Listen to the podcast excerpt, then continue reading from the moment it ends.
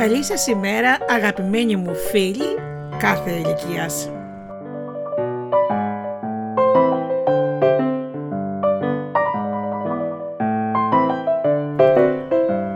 Είναι η εκπομπή Φωτεινά Καλημεράκια με τη Γεωργία και τη Γεωργία Αγγελή στο μικρόφωνο.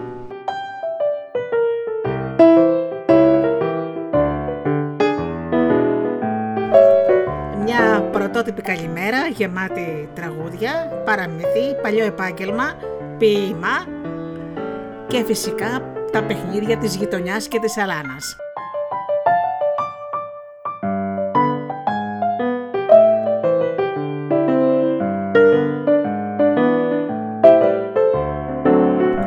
Για να μαθαίνουν οι μικροί και να θυμούνται οι μεγάλοι. Ξεκινάμε λοιπόν αγαπημένα μου παιδάκια κάθε ηλικίας. Ξεκινάμε με τι άλλο, με τραγούδια.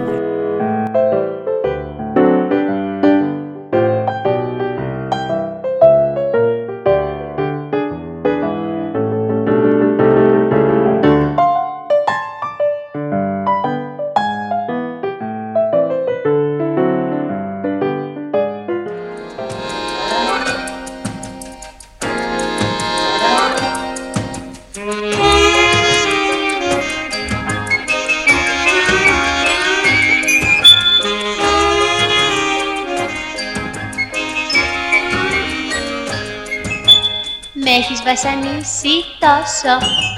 Δεν αντέχω άλλο πια. Βάρκα θέλω, θέλω να αρματώσω Με σαρά, σαράντα δυο κουπιά.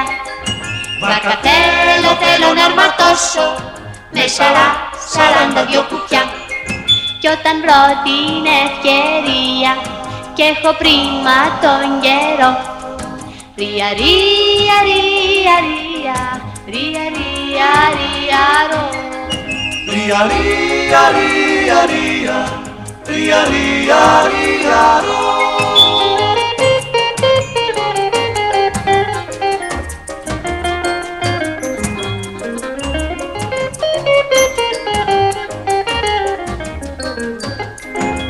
Στο μυαλό σου μέσα βάλτο βρε σιγανό παπαδιά.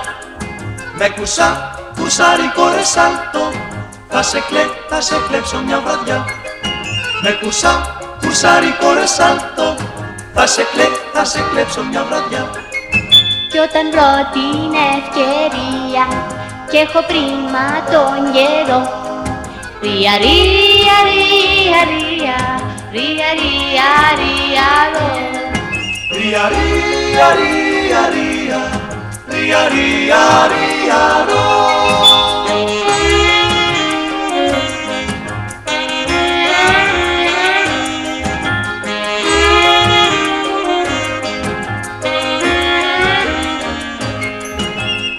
Έχεις βασανίσει τόσο. Δεν αντέχω άλλο πια. Βάρκα θέλω, θέλω να αρματώσω Με σαρά, σαράντα δυο κουπιά. Βάρκα θέλω, θέλω να αρματώσω Με σαρά, σαράντα δυο κουπιά. Κι όταν βρω την ευκαιρία Κι έχω πρίμα τον καιρό. Ρία, ρία, ρία, ρία Ρία, ρία, ρία, ρο Ρία, ρία, ρία, ρία, ρία, ρία, ρία, ρο.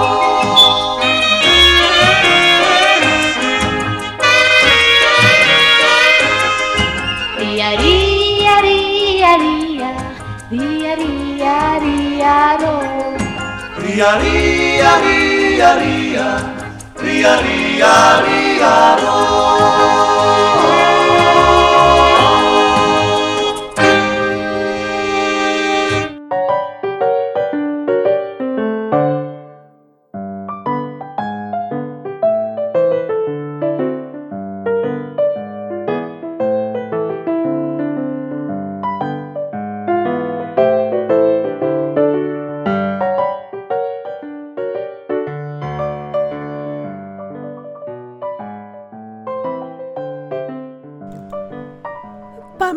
ταξίδι στην Αϊτή.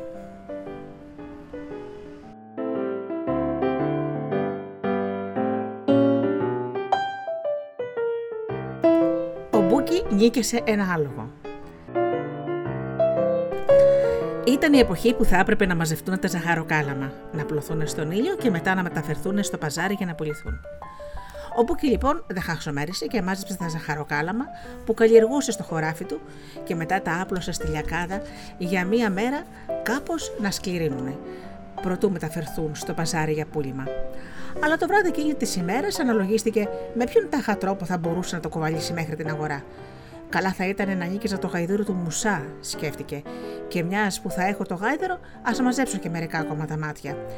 Και έτσι με το χάραμα σηκώθηκε, μάζεψε και άλλα καλάμια και βγήκε και πήγε στο γείτονα, το Μουσά, για να του ζητήσει το γαϊδούρι. Άστα τι έπαθα, του λέει ο γείτονας. Από προχθές έχω χάσει το γαϊδούρι μου. Λύθηκε και ούτε ξέρω που μπορεί να έχει πάει. Γιατί όμως δεν πας μέχρι τον κύριο Τουσέν να νοικιάσεις τα λογό του; Στον Τουσέν Μα αυτός θα μου ζητήσει πολύ περισσότερα χρήματα από όσα θα βγάλω πουλώντας όλη τη σοδιά μου. Αυτό ο εξιταβελόνι σου παίρνει νίκη ακόμα και αν τον σταματήσεις για να τον καλημερίσεις. Αλλά μιας και ο καημένος Μπούκι δεν είχε άλλες επιλογές, έβαλε κάτω το κεφάλι και πήγε στον κύριο Τουσέν. Έχω ένα πολύ καλό και δυνατό άλογο να σου το νοικιάσω για να μεταφέρεις το φορτίο σου. Θέλω νοίκι όμως 15 νομίσματα. Ο Μπούκι όμως είχε μόνο μαζί του 5 νομίσματα. Θα πάρω αυτά τα πέντε που έχεις τώρα μαζί σου και αύριο που θα έρθεις για το άλογο, μου φέρνεις και τα υπόλοιπα δέκα. Βιάστηκε ο κύριος Τουσέν να κλείσει τη συμφωνία. Ο Πούκι επέστρεψε στο σπίτι του, έπεσε να κοιμηθεί και το πρωί όταν βγήκε στην αυλή είδε να τον περιμένει ο Μουσά μαζί με το γαϊδούρι του. Χθες κατά τα μεσάνυχτα γύρισε μόνος του στο παχνί του, εξήγησε ο Μουσά. Κρίμα, γιατί τώρα έχω νοικιάσει το άλογο του κυρίου του Σεν. Ε, πήγαινε και πες του πω δεν το χρειάζεσαι πια, του λέει ο Μουσά. Μα δεν μπορώ, το έδωσα καπάρω και πέντε νομίσματα και αν ακυρώσω τη συμφωνία δεν θα μου τα επιστρέψει. Πάνω στην ώρα λοιπόν περνούσε από δίπλα ο κύριος Μαλής. Ακούγαν ότι άκουσε τι έλεγαν οι δύο γειτόνιοι, τους πλησίασε και λέει: Έλα, Μπούκι, πάμε μέχρι τον κύριο του Σεν και θα τον κάνω εγώ να σου τα επιστρέψει. Έτσι οι δύο τράβηξαν μαζί κατά το υποστατικό του κυρίου του Σεν. Ήρθαμε για το άλογο, είπε ο κύριος Μαλής. Να το εκεί, στο δέντρο το έχω δεμένο. Και τους έδειξε το ζωντανό ο του Σεν. Αλλά πρωτού το πάρετε, θέλω να μου δώσετε 10 ακόμα νομίσματα. Κάτσε πρώτα να το μετρήσουμε να δούμε να μας κάνει. Μα τι λες τώρα; Αυτό είναι το πιο μεγάλο και δυνατό άλογο της περιοχής, καυχήθηκε του Σεν. Ρίχτε λοιπόν τους παράδες και άντε πάρτε το. Είπα. Πρώτα θέλουμε να το μετρήσουμε, επέμενε ο κύριος Μαλής. Και πλησίασε το άλογο, έβγαλε από την τσέπη του μια μεζούρα και άρχισε να μετρά τη ράχη του αλόγου. Για να δούμε, έκανε. Έλα, μπουκι και εσύ, χρειάζεσαι γύρω στους 20 πόντους και μάλλον πρέπει να καθίσεις στο κέντρο της ράχης του αλόγου. Εγώ πάλι βολεύομαι με 15 και κάθομαι εμ, κάπου εδώ παραπέρα. εδώ, εδώ, και έδειξε. Η κυρία Μαλής θα θέλει να έχει μια άνεση, άρα υπολόγισε γύρω στους 18 πόντους. Θα καθίσει ακριβώς από πίσω μου. Η κυρία Μπούκι νομίζω πως χρειάζεται μεγαλύτερη άνεση, ας πούμε 20 πόντους και για αυτήν. Και θα της άρεσε να καθόταν στην μπροστινή πλευρά της ράχης του αλόγου. Ε, ε, ε, σταματήστε, φώναξε το Σεν. Δεν μπορείτε να βάλετε τέσσερου ανθρώπους να καθίσουν πάνω στο άλογο. Ε, λοιπόν, έχουμε και λέμε, τον αγνόησε ο κύριος Σμαλή και δεν του έδωσε καμία σημασία στα λόγια του του Σεν. Ο παππούς Μπούκι είναι αδύνατος και έτσι θα πιαστεί καλά πάνω στο, πλευρό, στο λαιμό του αλόγου. Το γιόκα σου λέω να τον βάλουμε εκεί που αρχίζει η ώρα του. Και ε, κάπου πρέπει να βρούμε και μια θέση για τη μικρή σου τη θηγατέρα. Α, μα τι λέτε, έκανε ο Τουσέν. Τρελαθήκατε. Το άλογο δεν θα αντέξει τόσο βάρος. Δεν χάρομαι να δοκιμάσουμε όμως, έκανε ο Μαλής. Μα θα το σκοτώσετε. Έχουμε και τα δικά μου παιδάκια, συνέχισε ο Μαλής, αγνώντα επιδεικτικά τον κύριο του Σεν. Λοιπόν, τι λες, Μπούκι, θα μπορούσαν να βολευτούν γύρω από τα αυτιά του ζώου; Σταμάτα, ούρλιαξε ο Τουσέν. Εσύ θες να γεμίσεις όλο το σώμα του αλόγου με φορτίο. Μα και βέβαια τον αποστόμησε ο Μαλή. Εσύ ολόκληρο το ζωντανό μας το, μας το έχεις νοικιάσει. Λοιπόν, να μην ξεχάσουμε και το σκύλο σου, Μπούκι, έτσι. Το σκύλο! Και ο εκείνη τη στιγμή ο Μπούκι έδειχνε κάπως να έχει σαστίσει. Λοιπόν, ε, νομίζω πως πρέπει να τον κρατάει στην αγκαλιά της η γυναίκα σου. Και κάπου απαραίτητος θα πρέπει να βρεθεί χώρος και για τα δύο γουρούνια. Ε, ε, ε, ε, φώναξε ο κύριος του Σεν. Η συμφωνία ακυρώνεται. Και σκούπισε τον υδρότα από το μέτωπό του. Το άλογο δεν είναι βαγόνι. Α, αν εσύ πας να μας χαλάσεις ό,τι συμφωνήσαμε, τότε κι εμείς θα πάμε στην αστυνομία και θα σε καταγγείλουμε. Ναι, μωρέ, φώναξε του Σεν. Να πάτε, πάρτε και τα πίσω τα πέντε νομίσματα που μου δώσατε χθες. Να πάτε. Πέντε! Μας δίνεις μόνο πέντε νομίσματα. Μα αν θυμάμαι καλά, μας το έχεις νοικιάσει για 15. Πας να μας κοροϊδέψεις. Ναι, μπήκε και στο παιχνίδι πλέον ο Μπούκι που ξύπνησε επιτέλους. Για κορόιδα μας περνάς, μου φαίνεται. Μα, μα, μα, Μπούκι, εσύ μου έδωσες μόνο πέντε, είπε ο Τουσέν. Ο Μαλή στράφηκε στο άλογο και έκανε πως συνεχίζει το μέτρημα. Λοιπόν, πού λες να βάλουμε τη γιαγιά, είπε στο φίλο του; Ναι, ναι, ναι, ελάτε, ελάτε, άντε πάρτε, πάρτε 15 νομίσματα και αφήστε ήσυχο το άλογό μου. Ο κύριος Τουσέν τους πέταξε τα χρήματα και μετά άρπαξε τα χαλινάρια του ζώου, το καβαλίκεψε και πήγε να καλπάσει προς τα εκεί που αρχίσαν τα χωράφια του ζαχαροκάλαμου. Ο Μπούκι και ο Μαλή τον βλέπαν να εξαφανίζεται και μετά βάλανε τα γέλια. Γελάσανε τόσο πολύ που στο τέλος τους πόνεσε το κεφάλι. Μέχρι που μια στιγμή ο Μπούκι σταμάτησε τα χαχανητά και με σοβαρότητα γύρισε και είπε στο φίλο του: Νομίζω πως δεν θα έπρεπε να το κάνουμε. Ποιο δεν θα έπρεπε να κάνουμε, θέλησε να μάθει ο Μαλή. Ε, να, το να βάλουμε πάνω στο άλογο και τη γιαγιά. Και αρχίσανε πάλι να γελάνε μέχρι το μεσημέρι.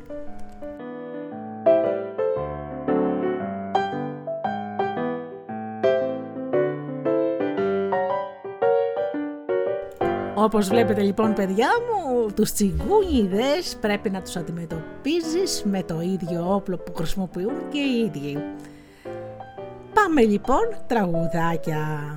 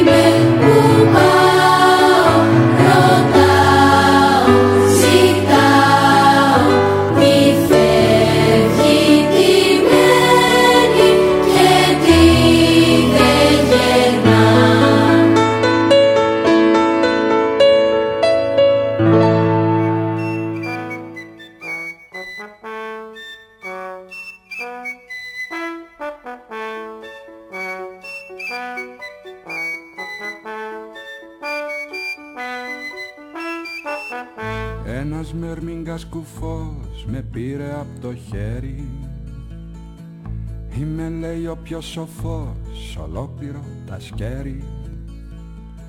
Και τα μικρά του τα μερμηγκάκια χειροκροτάνε με ενθουσιασμό. Εν δυο προσκυνάμε εν δυο πολεμάμε. Εν δυο δεν πεινάμε.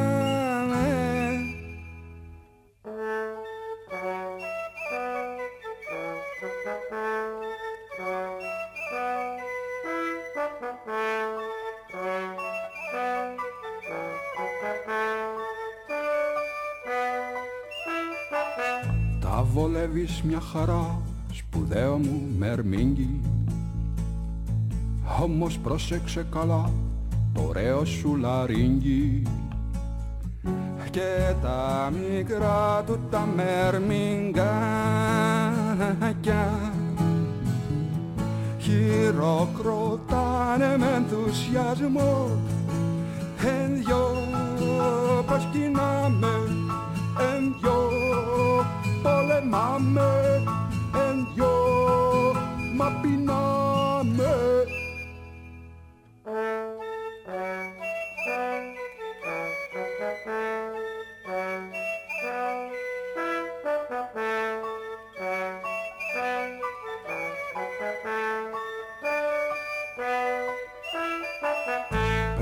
Πριν προφτάσω να του πω το σύστημα να αλλάξει. Πλάκος όλο το χωριό το μέρμιγκα να χάψει. Και τα μικρά του τα μέρμιγκα αγακιά χειροκροτάνε με ενθουσιασμό. Εν δυο προσκυνάμε εν δυο μα πεινάμε εν δυο θα σε φάμε Αμέ.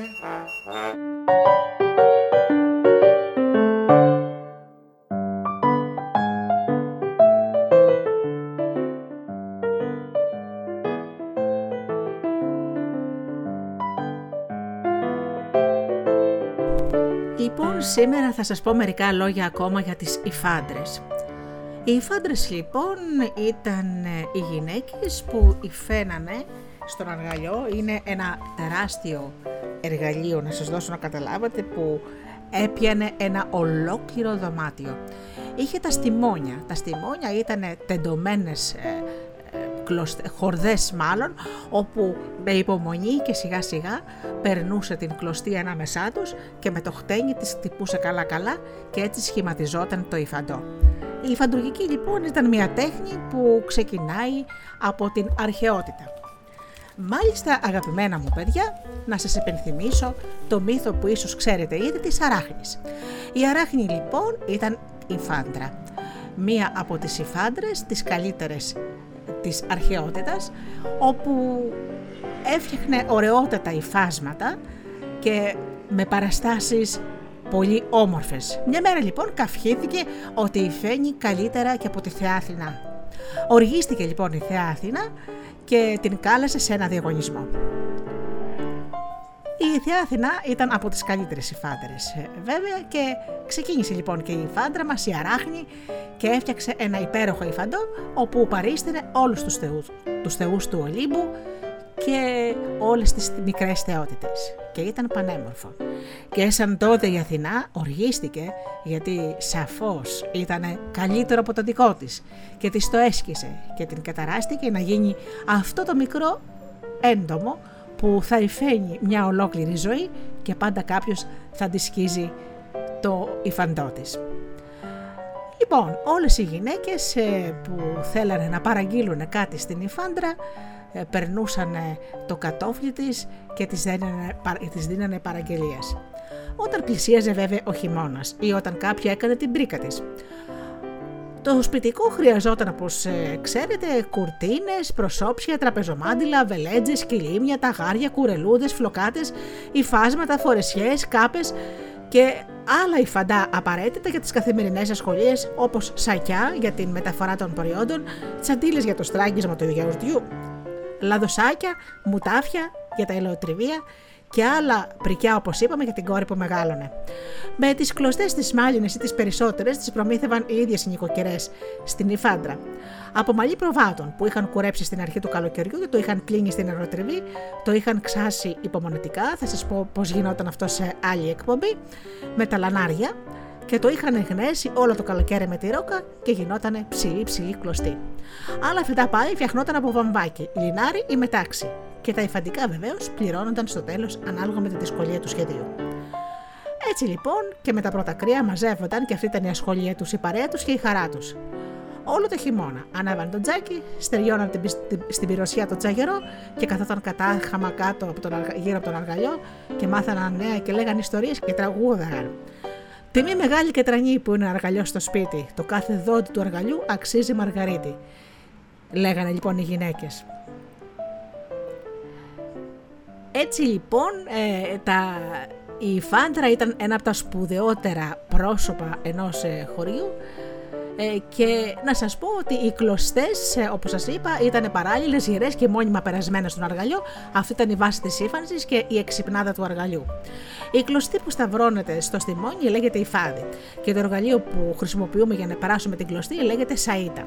Ήταν δηλαδή να σας δώσω να καταλάβετε πώς είναι μια βελόνα, αλλά όμως ένα τρίγωνο πολύ μεγάλο, όπου στην άκρη του υπήρχε μια τρύπα στην οποία περνούσαν την κλωστή.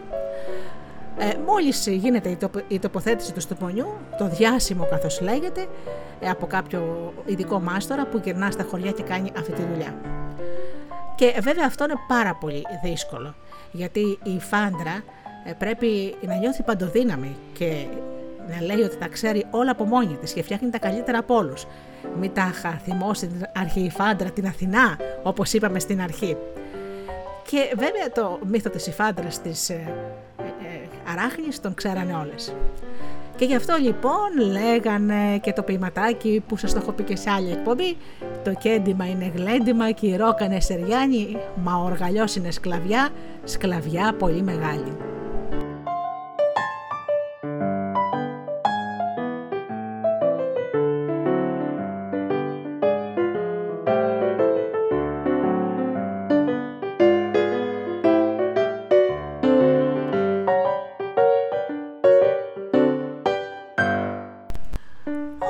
Να σας πω λοιπόν το παιχνίδι. Να πενθυμίσω λοιπόν στα μικρά παιδάκια ότι κάποτε τα παιδιά δεν είχαν παιχνίδια. Τα παιχνίδια ήταν προνόμιο των πλούσιων παιδιών. Και όπως σας έχω πει και σε άλλη εκπομπή, υπήρχε το επάγγελμα του παιχνιδοποιού, όπου έφτιαχνε υπέροχα κομψοτεχνήματα από ξύλο ή από άλλα υλικά. Κουνιστά αλογάκια, κουκλόσπιτα, οι κούκλες ήταν τότε, τις φτιάχνανε ε, ή πρόχειρα, δηλαδή γεμίζανε ε, ένα ύφασμα με βαμβάκι και με κλωστές διάφορες φτιάχνανε το πρόσωπο και τα χεράκια και μετά ή ζωγραφίζανε ή κεντούσανε κουμπιά για ματάκι και για στόμα. Αυτά ήταν οι φτηνές ή οι φαντές οι κούκλες. Υπήρχαν όμως και αυτές που είχαν πορσελάνινο πρόσωπο και ήταν πανάκριβες. Πάντως, όπως και να έχει το πράγμα, το παιχνίδι ήταν πάρα πολύ ακριβή υπόθεση για να το έχουν όλα τα παιδάκια. Τόπια, ροκάνες, ε, στεφάνια, φυσικά ποδήλατα ήταν απλησίαστα. Έτσι λοιπόν τα παιδιά στείνανε παιχνίδια με ό,τι είχαν μπροστά τους. Γι' αυτό λοιπόν και τα κονσερβοκούτια ήταν μέρος του παιχνιδιού και εγώ θα σας πω σήμερα πώς πεζόταν ο καζοντενεκές. Τα παιδιά συνήθως είναι έξι. Στείλουν λοιπόν σε ένα σημείο ένα κονσερβοκούτι και από μία απόσταση περίπου 10 μέτρα ε, και αφού με κουρμπανιά ή λάχνισμα έχουν ορίσει τη σειρά, αυτό που έχουν πει σε άλλη εκπομπή το άμπεμπαμπλόμ, ε, σημαδεύουν με τις αμάζες, οι οποίες όπως είπαμε είναι πέτρες πλακέ, τον τενεκέ. Κάποιο από τα παιδιά καταφέρνει και τον ρίχνει ανάλογα με το χτύπημα και ο τενεκές μπορεί να κυλήσει ένα-δύο μέτρα πιο μακριά. Ο παίκτης που χτύπησε τον τενεκέ αρχίζει και μετράει πόσα πόδια μακριά πήγε ο τενεκές από το σημείο που τον βάλανε. Έτσι. Μπορεί, το μετράει βέβαια με ποδαράκια. Έτσι, το ένα ποδαράκι μπροστά στο άλλο. Αν παραδείγματος χάρη λέγεται 8 ποδαράκια, τότε ο παίχτης παίρνει 8 μονάδες. Αμέσως μετά ο ίδιος παίχτης παίρνει από χάμο την αμάζα του και προσπαθεί να χτυπήσει τις αμάζες των άλλων παιδιών που είναι σκόρπιες γύρω. Για κάθε αμάζα που θα χτυπήσει παίρνει και μια μονάδα. Και όταν τελειώσει, αφήνει την αμάζα του εκεί που έπεσε για τελευταία φορά. Ξαναστείνουν τον τενεκέ και από το σημείο που είναι η αμάζα του κάθε παίχτη ξαναματιάζουν, δηλαδή σημαδεύουν με τη σειρά τους τον τενεκέ. Όποιος τον χτυπήσει, μετράει πάλι πόσα πόδια πήγε μακριά ο τενεκές και το παιχνίδι συνεχίζεται ίσα που κάποιο από τα παιδάκια να συγκεντρώσει πρώτο τόσες μονάδες όσε έχουν ορίσει. Παραδείγματος χάρη 100. Οπότε είναι και ο νικητής. Αυτό το παιχνίδι παίζεται έτσι στη Θεσσαλία. Στην Κρήτη παίζεται σχεδόν το ίδιο παιχνίδι με την ονομασία Μπούτης. Εκεί αντί για τενεκέ στείλουν μία πέτρα. Στη Μακεδονία τον τενεκέ το λένε μπίκο. Όπως λοιπόν καταλάβατε ε, έχουμε αυτό το παιχνίδι, τα παιχνίδια γινόταν πάρα πολύ με τα κονσερβοκούτια, σας το έχω πει και σε άλλη εκπομπή, γιατί απλούστατα τα παιδάκια που δεν είχαν πολλά χρήματα οι οικογένειές τους και κοιτάζανε μόνο να βγάλουν τα προστουζή, παιχνίδια τα παιδιά εφευρίσκανε από μόνα τους. Και δεν ξέρω αλήθεια, παιδιά μου, τι είναι καλύτερο. Να σου προσφέρουν όλα τα παιχνίδια του κόσμου στο δωμάτιό σου ή να φτιάχνεις κάθε παιχνίδι μόνος σου. Τι λέτε. Πάμε λοιπόν να ακούσουμε τραγουδάκι γιατί άλλο για ένα παιχνίδι.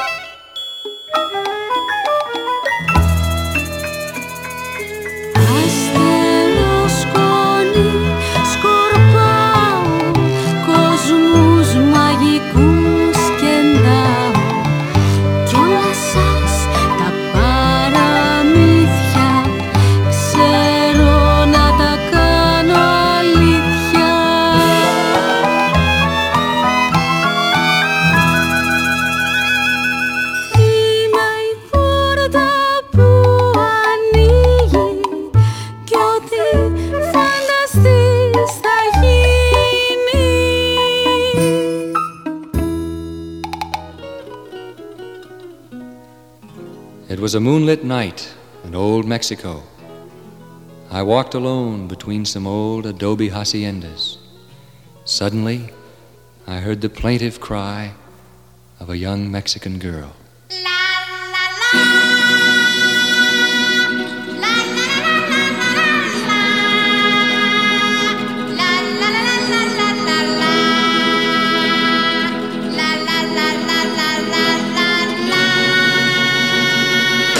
You better come home, Speedy Gonzales, away from Tannery Road.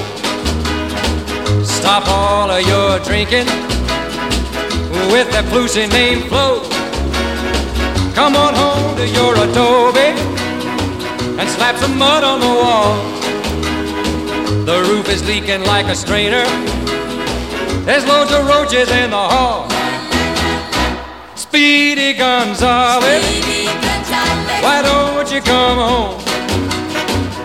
Speedy Gonzales, how come you leave me all alone? Hey, Rosita, I have to go shopping downtown for my mother. She needs some tortillas and chili peppers.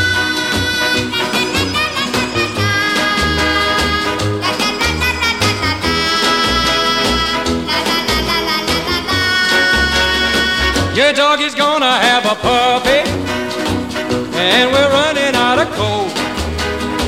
No enchiladas in the icebox, and the television's broke. I saw some lipstick on your sweatshirt. I smell some perfume in your ear. Well, if you're gonna keep on messing, don't bring your business back here. Mm, Speedy Gonzales.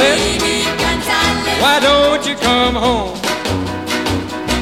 Speedy Gonzales.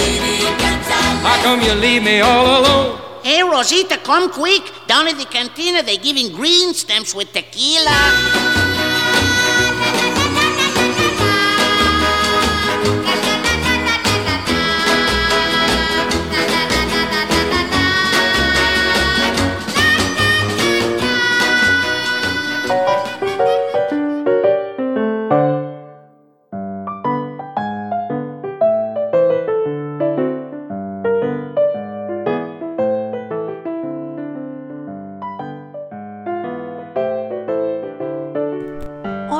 Ώρα λοιπόν να σας αποχαιρετήσω, να σας πω μια γλυκιά γλυκιά γλυκιά καλημέρα σε όλους, μικρούς και μεγάλους, να σας ξεπροβοδήσω για τις ασχολίες σας, τις δουλειές σας. Μμμ, τα παιδάκια έχετε τελειώσει το σχολείο, Ιούνις πια. Ε, εύχομαι να περνάτε κάθε μέρα όμορφα. Αν ξυπνάτε νωρίς αγαπημένα μου θα σας κρατώ όλο τον Ιούνιο και όλο τον Ιούλιο συντροφιά τα πρωινά με τα φωτεινά καλημεράκια μου και βέβαια τον Αύγουστο όπως όλος ο κόσμος και ο σταθμός και εγώ θα κάνουμε διακοπές. Όμως το Σεπτέμβριο πάλι θα ξεκινάω αυτή την όμορφη εκπομπή στις 7.30 το πρωί για 20-25 λεπτά περίπου την προσωπική μου καλημέρα σε όλους, σε όλα τα παιδιά και για τους μεγάλους που δεν αφήσανε την καρδιά τους να μεγαλώσει ή να σκληρύνει για τους ανθρώπους με την παιδική καρδιά. Λοιπόν, εύχομαι μια πολύ ευχάριστη μέρα, πολύ δημιουργική, μην ξεχνάμε το χαμόγελο και πάνω απ' όλα να αγαπάτε τον άνθρωπο που βλέπετε κάθε μέρα στον καθρέφτη. Καλή σας ημέρα!